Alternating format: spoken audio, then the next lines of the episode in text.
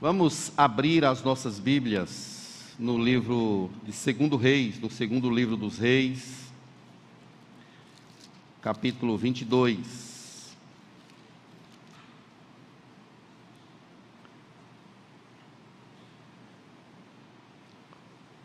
Pastor Sávio fez uma pregação aqui pela manhã falando sobre a aliança, preparando a igreja para essa semana, agora até domingo vai ter aí o trabalho, o culto da ressurreição. E ele, Deus colocou no coração dele para evocar um tema tão precioso que é sobre essa aliança de Deus com a gente e da nossa também com o Senhor. E eu quero partir nessa mesma direção, evocando um tema que é uma preparação para a gente, falando sobre avivamento espiritual. Então eu quero convidar você para abrir a Bíblia aí no livro de Segundo Reis, capítulo 22, a gente vai ler alguns versos aí para a gente fazer uma exposição. Diz assim a palavra de Deus: Tinha Josias oito anos de idade quando começou a reinar, e reinou 31 anos em Jerusalém. Sua mãe se chamava Gedida e era filha de Adaías, de Boscate. Fez ele o que era reto perante o Senhor andou em todo o caminho de Davi, seu pai, e não se desviou nem para a direita e nem para a esquerda. Verso 8. Então disse o sumo sacerdote Ilquias ao escrivão Safã: Achei o livro da lei na casa do Senhor. E Ilquias entregou o livro a Safã e este o leu. Então o escrivão Safã veio a ter com o rei e lhe deu o relatório dizendo: Teus servos contaram o dinheiro que se achou na casa e o entregou nas mãos dos que dirigem a obra, tem a seu cargo a casa do Senhor. Relatou mais o escrivão Safã ao rei, dizendo: O sacerdote Uquias me entregou um livro, e Safã o leu diante do rei. Somente o verso 11: Tendo o rei ouvido as palavras do livro da lei, rasgou as suas vestes. Vamos orar mais uma vez? Senhor Deus, que o meditar do meu coração, que as palavras dos meus lábios sejam agradáveis em tua presença. Unja os meus lábios, o meu coração, a minha mente, capacita agora, Deus, para a transmissão da tua palavra.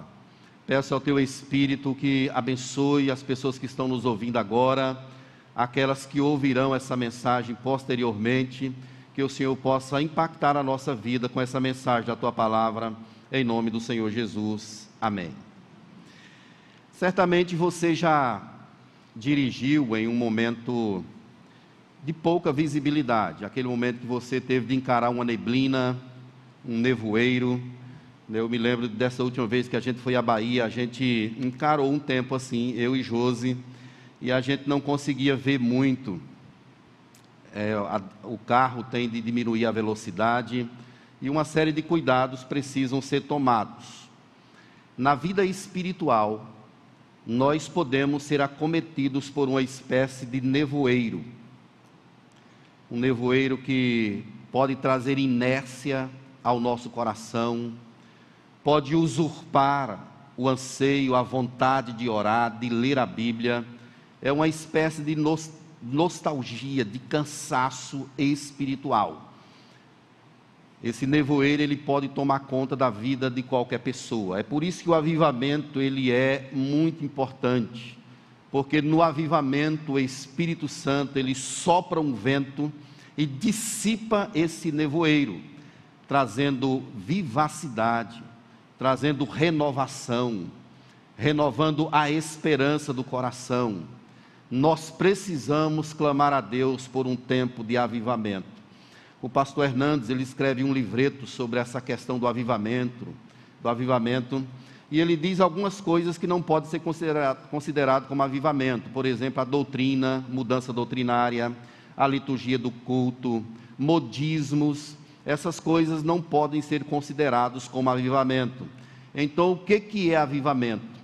É algo que Deus coloca em nosso coração, nos fazendo ter sede dEle, nos fazendo ter anseio pela oração, amor pela palavra, devoção à glória do Senhor, tudo isso é considerado como um avivamento. Não se trata de gritos, não se trata de agenda da igreja, de liturgia, é algo que Deus de fato coloca em nosso coração. No ano 609, assume o trono de Judá uma criança. Ele tem apenas oito anos. Oito anos. Ele se chama Josias. Ele é bisneto de Ezequias. É neto de Manassés. É filho de Amon. Ezequias fez o que era reto perante o Senhor. Mas o avô de Josias, Manassés, e o seu pai foram pessoas altamente complexas no que diz respeito a afrontar ao Senhor Deus, a afrontar a aliança. O capítulo 21, verso 6 aí desse livro, chega a falar sobre Manassés, dizendo que ele queimou a seu filho como sacrifício, adivinhava pelas nuvens, era agoreiro e tratava com médios e feiticeiros, prosseguiu em fazer o que era mal perante o Senhor para o provocar a ira. Não houve um rei na história de Judá como Manassés. Manassés ele fez de fato o que era mal perante o Senhor, da forma mais profunda que se possa imaginar. E olhe que ele passou 50 anos no trono. Imagine o distanciamento que esse homem levou o povo para longe do nosso Deus. O, ver, o, capítulo 21, verso 9, diz que fez, Judá fez pior do que as nações que o Senhor tinha destruído de diante dos filhos de Israel. O próprio povo de Deus fez pior do que as nações da redondeza que não conheciam o nome do Senhor. Verso 21 e 22 diz: Andou em todo o caminho em que andara seu pai, isso é falando sobre Amon. Serviu aos ídolos e os adorou. Assim abandonou ele ao Senhor Deus e seus pais e não andou no caminho do Senhor. O povo de Deus estava padecendo, sofrendo. O reino do norte já não existia mais ele já havia sido dominado pela Assíria, já havia sido destruído completamente. Somente essa tribo e meia insistia ainda, mas estava a ponto também de ser dizimado pela Babilônia. As ameaças de Deus estavam indo a todo vapor e o povo, mesmo assim, vivia distante do Senhor por causa desses reis perversos, abomináveis. Manassés, ele fez o que era mal perante o Senhor no sentido profundo da palavra. Amon, seu filho, reinou dois anos somente. Foi uma intervenção de Deus que os próprios servos de Amon mataram. Porque o pai dele reinou 50 anos. Amon, quando chegou no segundo ano, Deus resolveu, né, de repente, autorizar logo a morte dessa pessoa. Ficou Josias com oito anos Agora vejam o agir de Deus, meus irmãos. Deus vai usar tremendamente a vida desse jovem rei. Quando ele tem 26 anos, ele autoriza uma reforma no templo. Aquele templo de Salomão, ele estava em ruína. Mas Josias agora autoriza uma reforma ele está procurando fazer algo que certamente tem a mão de Deus incitando ele. Deus está operando no coração dele e ele autoriza a princípio uma reforma no templo. E ele então manda o seu escrivão ir lá ver como é que está a obra, pagar as pessoas que estão ali trabalhando no templo. E o sumo sacerdote que está lá encontra um livro e é exatamente isso que vai desencadear um grande avivamento, um despertamento no reino de Judá como nunca se viu. É a mão de Deus, é o braço santo de Deus. O homem não consegue produzir avivamento, Somente Deus, em Sua graça, através do seu Espírito, pode provocar o verdadeiro avivamento. E quando nós olhamos para essa passagem e também para os versos que se seguem, nós não vamos nos prender apenas no capítulo 22, mas vamos fazer aqui uma, uma exposição dessa história, trazendo algumas questões para a gente sobre, sobre o avivamento. O que acontece em uma época, em um tempo de avivamento espiritual? Algumas coisas podemos aprender à luz desse texto. Primeiramente, acontece uma valorização das Escrituras. É o que diz aí os versos 8 a 10 ele trabalha isso porque um livro foi encontrado. Ele estava perdido, ele foi desprezado durante 52 anos. Ele foi deixado de lado, mas esse livro, por uma intervenção de Deus, ele é encontrado. E ele é trazido de novo, e agora ele vai fazer parte da vida do povo. Olha o verso 8. Então disse o sumo sacerdote Uquias ao escrivão Safã: achei o livro da lei na casa do Senhor. E o Quias o deu a Safã e ele o leu. Isso vai fazer uma diferença tremenda. O livro estava próximo à arca da aliança. Ele foi colocado lá por Salomão. Capítulo 31 de Deuteronômio, verso 26, diz que tomai este livro da lei e ponde-o ao lado da arca da aliança do Senhor vosso Deus, para que ali esteja como testemunha contra ti. Esse livro da lei é uma porção de Deuteronômio, que fala lá da bênção e da maldição. Se o povo obedecesse, o povo seria abençoado, mas se desobedecesse, esse povo seria amaldiçoado. A bênção e a maldição a bênção estava na obediência e a maldição estava na desobediência. Esse livro foi colocado lá, próximo à arca da aliança, como testemunho. Mas Manassés o desprezou, como também seu filho Amon. Deixaram esse livro de lado. E aquele livro foi encontrado certamente por uma intervenção de Deus. Avivamento espiritual começa com a busca, um asseio, o reencontro de um livro. Não é um livro qualquer, é a Bíblia, a palavra de Deus. No século XVI aconteceu uma grande reforma chamada de protestante, e ela foi desencadeada exatamente por, pela redescoberta dos ensinos de um livro, dos ensinos da palavra de Deus alguém arguiu Lutero sobre o movimento que estava acontecendo. E olha a palavra de Lutero: Eu não fiz nada, a palavra de Deus fez tudo.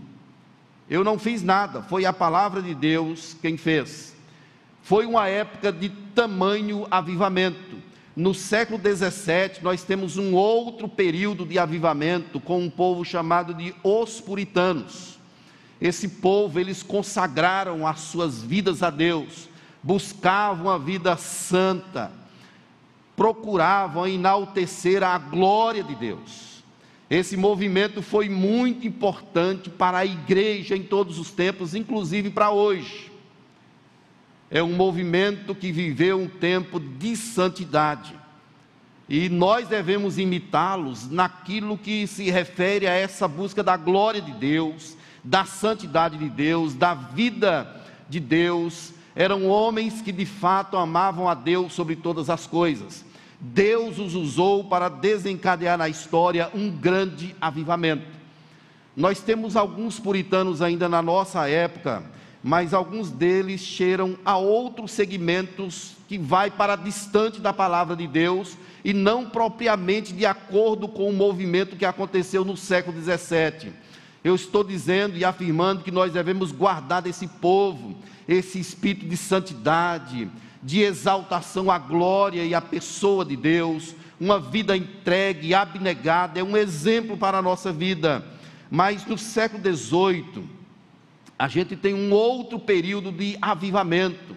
Surgiram alguns homens, como John Wesley, Whitfield, Jonathan Edwards. Esses homens, eles eram cheios do Espírito eles pregavam sem microfones e multidões eram alcançadas pelo poder da palavra de Deus que era pregado pela boca desses homens, homens santos que fizeram a diferença. Um deles pregou um sermão chamado Pecadores nas mãos de um Deus irado.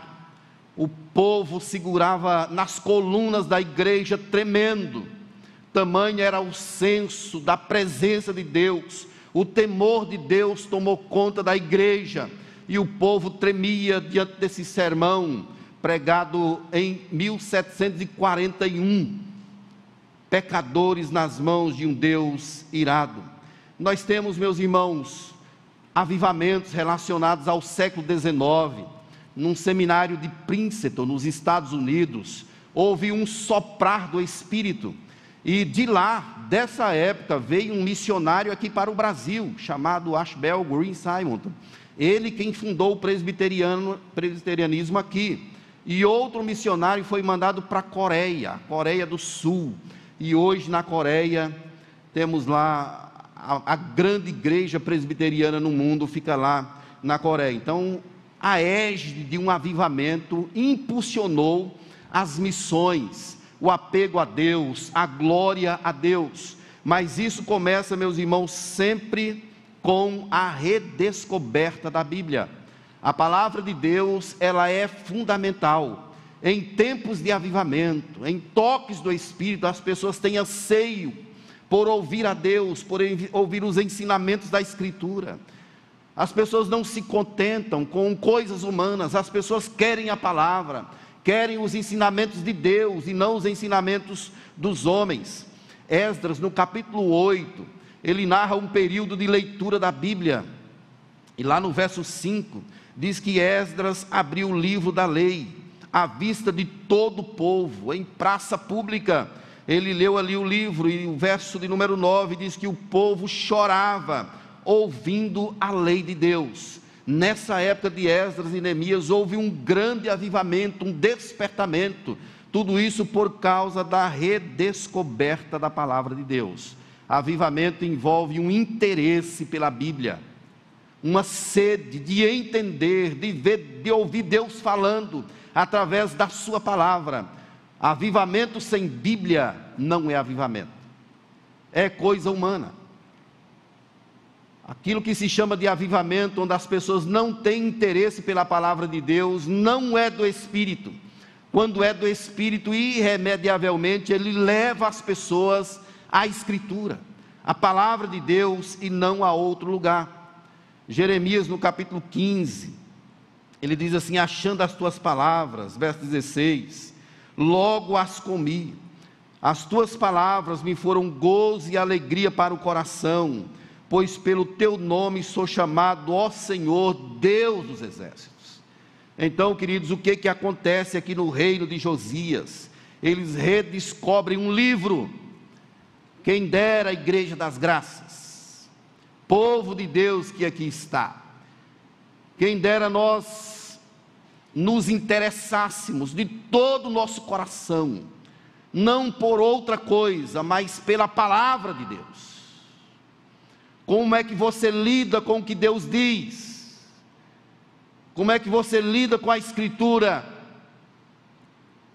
Você se interessa e tem anseio por cumprir os ensinamentos de Deus, ou é daquele tipo de pessoa que a palavra entra no ouvido e sai no outro. A Bíblia ela é fundamental para provocar um grande despertamento. Nós precisamos orar por isso, igreja, pedindo a Deus que nos dê sede, sede da Escritura, sede da palavra dEle. Ela é lâmpada para os nossos pés, é a luz dos nossos caminhos. A Bíblia é como uma espada de dois gumes. O que é interessante, meus irmãos, é que a Bíblia é um livro vivo. Você lê o Salmo 23 de manhã, é alimentado. Se você lê à tarde, você é alimentado outra vez. Se você escutar um sermão em João 3,16, domingo, e no outro domingo, outro sermão no mesmo texto, você é alimentado, é porque aqui é a palavra de Deus. É por aqui que Deus fala. É aqui que Deus nos apresenta o plano redentor do Calvário. Os céus proclamam a glória de Deus. A natureza mostra ao homem que há um Deus que cria, que opera, que sustenta, que provê todas as coisas. Mas a, a natureza não fala do redentor. É por isso que Deus nos deu isso que é chamado de revelação espe especial, porque ela fala de Cristo, ela fala do Redentor, fala da cruz, fala do sangue que foi vertido. Eu desafio você agora para a gente orar pedindo ao Senhor um avivamento de Bíblia. Nós temos de ter interesse e anseio por conhecer a Deus de forma profunda, e isso está em Sua palavra. Deus não fala em nenhum outro lugar. A forma de Deus nos falar é através da Escritura. É por isso que nós temos de ter amor por ela. Se o nevoeiro tomou conta da sua vida, quem sabe a gente pode orar agora pedindo ao Espírito para soprar um vento para esse nevoeiro ser dissipado, os nossos olhos serem abertos, os ouvidos destapados, em nome do Senhor Jesus. Uma outra questão que a gente vê nesse texto aqui, meus irmãos, sobre o que tem em um tempo de avivamento do Espírito, é que há uma humilhação e sentimento de urgência em buscar a Deus. É isso que Josias faz quando ele escuta a leitura do livro, o verso 11 diz que, tendo o rei ouvido as palavras do livro, rasgou as suas vestes. Meus queridos, esse rasgar as vestes é uma atitude de prostração. É como se ele tivesse se ajoelhado ali na hora a palavra pode ser tomada, traduzida também por um sentimento de indignação por algo que deveria ter sido feito e não foi. Josias rasga as suas vestes. O texto é claro quando diz que ele chorou. Olha o verso 19, 22, 19. Porquanto teu coração se enterneceu e te humilhaste perante o Senhor, rasgaste as tuas vestes e choraste perante mim. Olha o que Deus diz: também eu te ouvi, diz o Senhor. Em tempo de humilhação, existe de avivamento, existe essa perspectiva da humilhação, da prostração e de uma urgência grandiosa em correr para Deus, em buscar a face do Senhor. Josias entendeu que o sofrimento de Judá, é porque o povo se esqueceu de Deus. O povo deixou Deus de lado e agora ele precisava correr para fazer isso, precisava correr para buscar o Senhor. Olha o que, que o verso, capítulo 23, verso 13 diz: Grande é o furor do Senhor que se acendeu contra nós, porquanto nossos pais não deram ouvidos às palavras desse livro Josias ele vai para a direção de Deus, ele quer a Deus, ele quer buscar ao Senhor. Em tempos de avivamento, meus irmãos, o Espírito Santo toca no coração do seu povo, para que esse povo tenha anseio, esse povo tenha prazer em buscar a face, a glória de Deus. Tem um cântico antigo que aqui em Recife não canta esse cântico. Esse canto que ele foi cantado mais lá na Bahia, que ele é meio estranho. É um canto que fala assim: Eu quero é Deus, e não importa o que vão pensar de mim. Ele foi muito cantado. E ele traz essa verdade que é um sentimento do coração. Eu quero é Deus, e não importa o que vão pensar de mim posso dizer que numa época de avivamento espiritual, o povo amanhece o dia querendo buscar a face de Deus com essa sede que não é uma sede humana, não é algo físico, é algo espiritual. É o Espírito Santo quem vai colocando no coração do povo de Deus essa sede de voltar-se para Ele. Veja o que Josias fez, capítulo 23, verso 3. O rei se pôs em pé junto à coluna e fez aliança ante o Senhor, para o seguirem, guardar os seus mandamentos, testemunhos, estatutos, de todo o coração e de toda a alma, cumprindo as palavras dessa aliança que estavam escritas naquele livro, e todo o povo anuiu a esta aliança. O povo resolveu abandonar aqueles velhos costumes e voltar exclusivamente para o Senhor. Jonathan Edwards ele disse o seguinte: nenhum avivamento ou experiência religiosa é genuína se não realçar esse Deus sublime em sua soberania, graça e amor. Uma das questões que acontece muito em tempos de avivamento é um negócio chamado de infantilismo.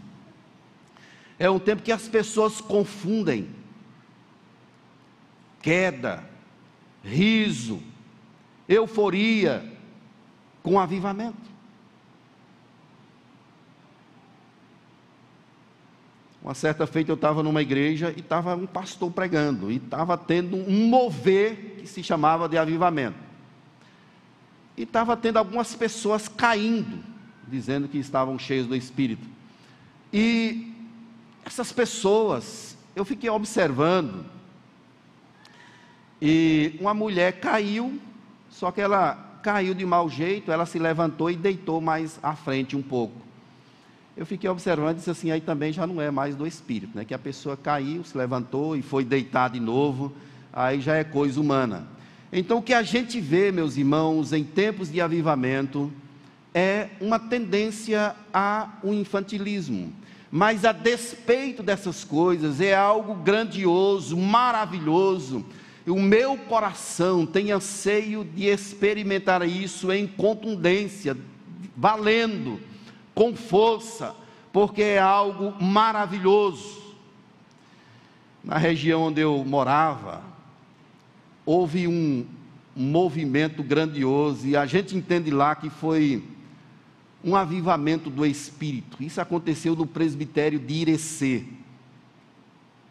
De repente, começaram a acontecer questões, situações que não eram humanas, conversões, sede de Deus, vigílias, oração, o povo animado, templos cheios, pessoas confessavam publicamente os seus pecados. De repente começou a haver um interesse pela obra missionária. Naquele ano, um presbitério pequeno mandou para o seminário aqui em Recife 13 pastores, 13 seminaristas foi algo de Deus. O presbitério disse: a gente não tem dinheiro para pagar essa, esse seminário para tanta gente. E aí os próprios pastores começaram a ligar para outras igrejas do Brasil, procurando parcerias, ajuda, mostrando o que estava acontecendo. Eu testemunhei isso, meus irmãos, e eu sei que foi algo de Deus, por conta da sede pela glória de Deus. Um movimento maravilhoso do Senhor. E em tempos de avivamento, o povo de Deus tem isso em seus corações, a vontade de conhecer mais a Deus, de perceber mais a glória do Senhor. O Salmo 42, versos 1 e 2 traz uma mensagem maravilhosa, quando ele diz assim: Como suspira a coça, pelas correntes das águas, assim por ti, ó Deus, suspira a minha alma. Minha alma tem sede de Deus, do Deus vivo. Quando irei, me verei perante a face de Deus. É o anelo que o Filho de Deus tem por se aproximar mais, por conhecer mais, por usufruir mais da presença do Senhor. Mas nós temos aqui, meus irmãos, à luz dessa passagem, uma terceira questão que existe em tempos de avivamento. É um rompimento com aquilo que fere a santidade de Deus. Isso acontece em tempos de avivamento. O verso 4, aí do capítulo 23, mostra isso que Josias fez. Ele rompeu com tudo aquilo que desagradava ao Senhor. Ele acabou com os utensílios de Baal. Essas coisas estavam dentro do templo. Ele destruiu o poste ídolos. Isso aqui é uma deusa que foi colocado dentro da casa de Deus por Manassés e Amon. Ele destruiu isso e arrasou com os sacerdotes e feiticeiros. Ele rompeu com aquilo que afrontava a santidade de Deus. Olha o verso 7 do capítulo 23. Derribou as casas de prostituição cultual que estavam na casa do Senhor, onde as mulheres teciam tendas para o poste ídolo. Esse poste ídolo, ele era ele era um órgão genital masculino, por conta da fertilidade. Isso aqui estava nos altos, dentro de Judá. E as mulheres teciam, faziam ali as suas coisas, mas havia também a prostituição. Josias, quando percebe essas coisas, ele sai quebrando tudo. Ele arrasa com tudo. E o verso, capítulo 23, verso 20, diz que Josias matou todos os sacerdotes do alto que haviam ali sobre os altares e queimou ossos humanos sobre eles, depois voltou para Jerusalém. Essa questão de queimar ossos humanos é porque aquele local agora ele fica impraticável para esse tipo de situação. É por isso que Josias faz isso. Mas o fato é que ele sai rompendo com tudo que feria a santidade de Deus. Josias, Josias fez uma devassa em tudo. Matou o sacerdote, quebrou o poste ídolo, queimou os utensílios fora de Judá e fez uma verdadeira limpa para a honra e glória do Senhor. Num, em tempos de avivamento, meus irmãos, acontece o rompimento com o pecado. Não existe avivamento sem confissão de pecado sem romper com aquilo que está errado. É uma das primeiras coisas que acontece naquela pessoa ou naquela igreja que é alvo do revestimento do Espírito, é que ela é tomada por um senso tão forte da presença de Deus que essa pessoa é levada a romper com tudo aquilo que desagrada ao Senhor. Pecados ocultos são confessados aquilo que está às escuras, de repente é trazido à existência, à tona, é confessado e é trabalhado pelo poder de Deus. Avivamento espiritual traz mudança para o povo, traz mudança para a igreja, mudança de vida, confissão de pecado, rompimento com aquilo que desagrada ao Senhor. Olha, querido, você que é servo, que é crente, não tem como você agradar a Deus estimando pecados. O servo de Deus não pode viver na prática do pecado.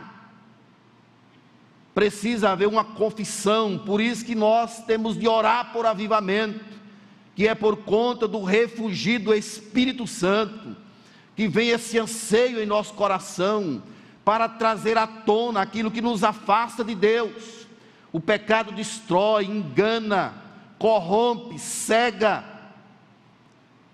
Precisamos orar por avivamento, meus irmãos, a fim de que aquilo que desagrada a Deus seja colocado, a fim de que haja um rompimento.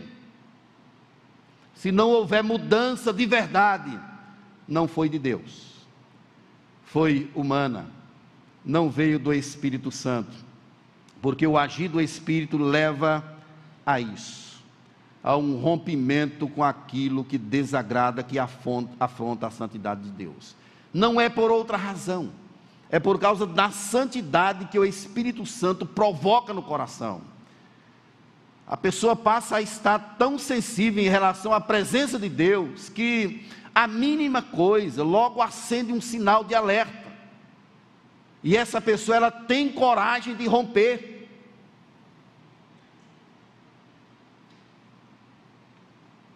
As pessoas que são tomadas pelo agir do Espírito, elas não, não estão nem aí para perdas financeiras. Elas querem é Deus, elas querem agradar ao Senhor. Elas não transigem, elas não negociam a verdade de Deus. para essas pessoas que estão cheias do Espírito, é sim, sim ou não, não. E o que passar disso é do maligno. É assim que o verdadeiro cristão ele deve viver. Eu quero chamar você nessa tarde, nesse início de noite, para a gente orar por avivamento, orar por um despertamento do Espírito, a fim de que nós rompamos de uma vez por todas com aquilo que desagrada, que afronta ao Senhor. E você sabe exatamente o que precisa ser mudado em sua vida. Você sabe. Você sabe. O Espírito está colocando aí no teu coração agora isso, que você sabe, você conhece. É tempo de você colocar isso diante do Senhor. Rompa com aquilo que desagrada ao Senhor, em nome do Senhor Jesus. Tem um autor chamado Jim Elif. Ele traz algumas atitudes sobre essa questão do avivamento, para a gente ter um avivamento pessoal. Ele traz aqui cinco atitudes, eu quero só citar. A gente já está caminhando para o final, quando ele fala assim: para você ter uma, um genuíno arrependimento, um genuíno avivamento, você precisa se arrepender de todo pecado conhecido. Segundo, abandone todos os atos de atividades questionáveis. Terceiro, corrija os erros que existem entre você e os irmãos. Quarto, mantenha uma vida de oração e apego às Escrituras. Quinto, confia em Deus para usar você como instrumento para abençoar a vida de outras pessoas. Você quer um avivamento pessoal de Deus? Comece a buscar. Não espere a igreja. Deus pode começar um avivamento de você é uma fagulhazinha que pode de repente incendiar, no sentido espiritual, toda a igreja. Avivamento não é uma questão de pastor, de liderança. Deus pode usar uma criança para provocar um mover dele na vida da igreja. Deus pode começar de repente na juventude, nos casais, nas mulheres, nos homens. Deus pode começar a partir de você pessoalmente. O fato é que Deus quer fazer isso. Nós não podemos provocar o avivamento, mas podemos orar para que Deus traga isso ao nosso coração. O meu chamado nessa hora é para que nós oremos por isso, para que nós busquemos a Deus. Vamos pedir ao Espírito para trazer esse fogo ao nosso coração, a fim de que a palha seja queimada,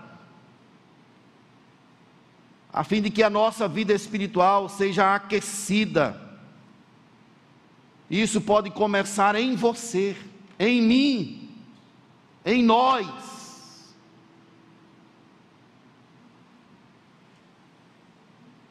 Vamos desejar isso, queridos. Vamos pedir ao Espírito para nos dar esse anseio agora. E se lembre que o avivamento que vem do Espírito ele é marcado por amor a Deus e amor à Sua palavra. Eu creio que Deus tem feito algo grandioso na vida dessa igreja. Talvez quem congrega aqui ver mas quem vem de fora pode ser que vejam com mais, que veja com mais intensidade aquilo que Deus está fazendo. Deus está operando em nosso meio, mas não podemos nos contentar com o que tem sido feito. Queremos mais. Amém, igreja? Queremos mais. Queremos ver a resplandecência da glória de Deus com muita vivacidade nesse lugar. Queremos sentir Deus tocando em nosso coração. mudando a nossa sorte, transformando a nossa família. E Deus quer. Vamos buscá-lo. Tem um texto de Ezequiel que fala sobre um rio. Uma pessoa que entra e essa água dá nos tornozelos. Daqui a pouco a água está dando nos joelhos. A água dá na cintura. Mas de repente essa pessoa tem de passar nesse rio nadando. É isso que é avivamento é quando nós somos tomados por essa plenitude do Espírito, esse agir dele em nosso ser, de forma que nós nos apresentamos totalmente desnudos perante Ele, desejando a Sua presença, com amor pela Sua palavra, rompendo com aquilo que afronta a santidade dEle. Deus usou um menino chamado Josias, um jovem mais tarde, Deus agiu poderosamente através dele. O Deus de Josias é o nosso Deus. Ele é o mesmo ontem, hoje e será para todo sempre. Não vamos nos contentar com o que Deus fez ontem. Vamos buscar o que Deus pode fazer hoje. O que ele vai fazer amanhã Vamos buscar mais do Senhor, meus irmãos. Eu oro para que Deus traga para esse lugar multidões. Eu oro para que o Senhor dê condição a essa igreja de investir cada vez mais em missões. Eu oro para que o Senhor derrame no coração dessa igreja uma vontade de contemplação da glória dEle, da pessoa dEle com uma corça que anseia por águas. Que essa sede esteja presente no meu coração e no seu coração. Não se contente, queira mais de Deus, busque mais ao Senhor. Satanás não quer que você caminhe muito, ele quer que você vá só até determinado ponto. Aí ele fala assim: não, já está bom. Você já é crente, você já vai para a igreja, você já devolve o seu dízimo não precise muito, não vá muito longe. Deus está te chamando, Ele quer mais de você. Se aproxime, vá. A proposta de Faraó para Moisés foi a seguinte: vá, mas deixa as crianças aqui conosco. A palavra de Moisés foi assim: nem uma unha ficará. Então vocês caminham, mas não vão muito longe. Moisés falou, disse assim: Deus quer que a gente vá longe. Deus quer que a gente vá, vá buscar a Ele, aonde Ele quer. Ouça a voz de Deus, meu querido. Vamos buscar esse avivamento de Deus para a nossa vida. Vamos ficar de pé. Ó, oh, se fendesses os céus e descesses. Se esse fogo inflamasse os gravetos Certamente, ó Deus, Senhor dos céus e da terra, coisas grandiosas aconteceriam ainda mais nesse lugar. Nós queremos pedir a tua presença, Deus. Nós somos teus filhos. Queremos usufruir mais do Senhor. Vem, ó Deus, sobre as nossas famílias, sobre os casamentos, sobre os filhos Visita os nossos lares com conversão. Nos dá uma sede da tua presença, Deus. Nos dá uma sede da tua palavra. Derrama em nosso coração um anseio pela oração. Aviva, ó Deus, a tua igreja, como orou o profeta Abacuque. Aviva a tua obra Sopra Espírito Santo e dissipa o nevoeiro da nossa vida. Nós queremos mais, ó Deus. Nós não nos contentamos em chegar só até aqui. Mas não queremos aquilo que é humano, queremos aquilo que é do Senhor para a nossa vida.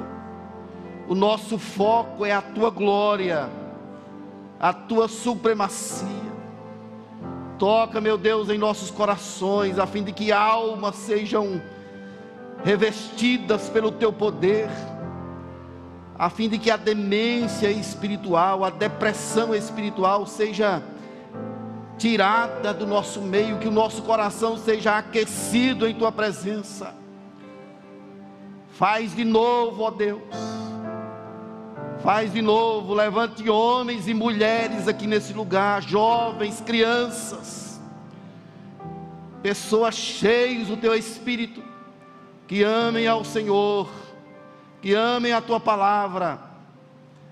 Nos dê a graça, ó Deus, de romper com pecados, com coisas que fazemos que afrontam o teu coração. Começa desse púlpito, ó Deus, dos pastores, dos ministros de louvor, dos diáconos.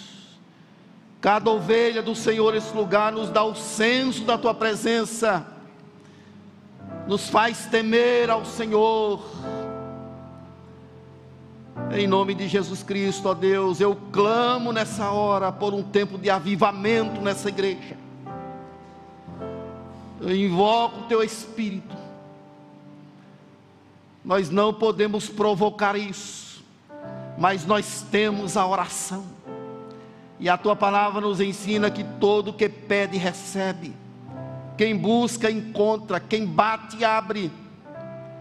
Essa é a nossa oração nessa hora. Vem sobre nós, ó Deus. Nos mostre a tua glória. Em nome do Senhor Jesus. Amém, Senhor. Que a graça e a paz de Jesus, o amor eterno e imutável de Deus, o nosso bendito Pai, que o poder do Espírito Santo repouse sobre nós, Igreja de Deus espalhada por toda a terra agora e para todo sempre. Amém. Vamos cantar, queridos. A gente vai repetir a música que a gente começou. Nosso Deus é poderoso. Vamos repetir essa música, declarar para nossa alma e para o nosso Deus o poder dele.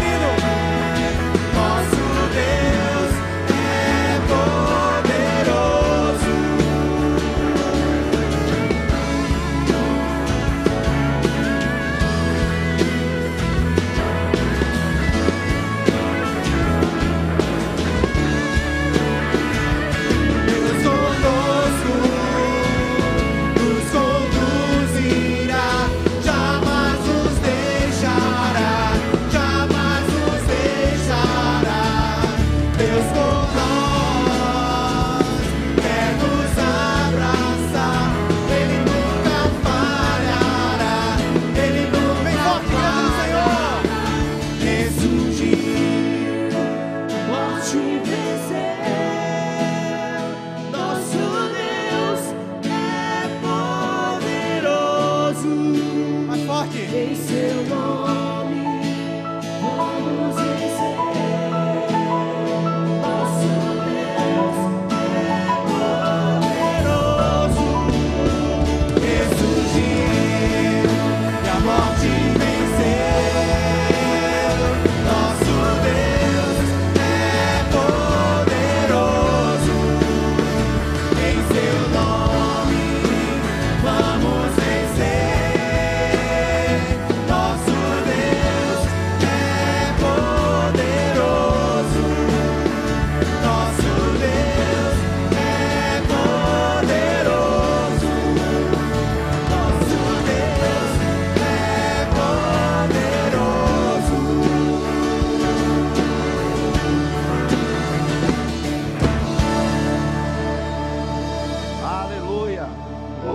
Seja o nome do nosso Deus. Uma semana abençoada para ti e para tua casa.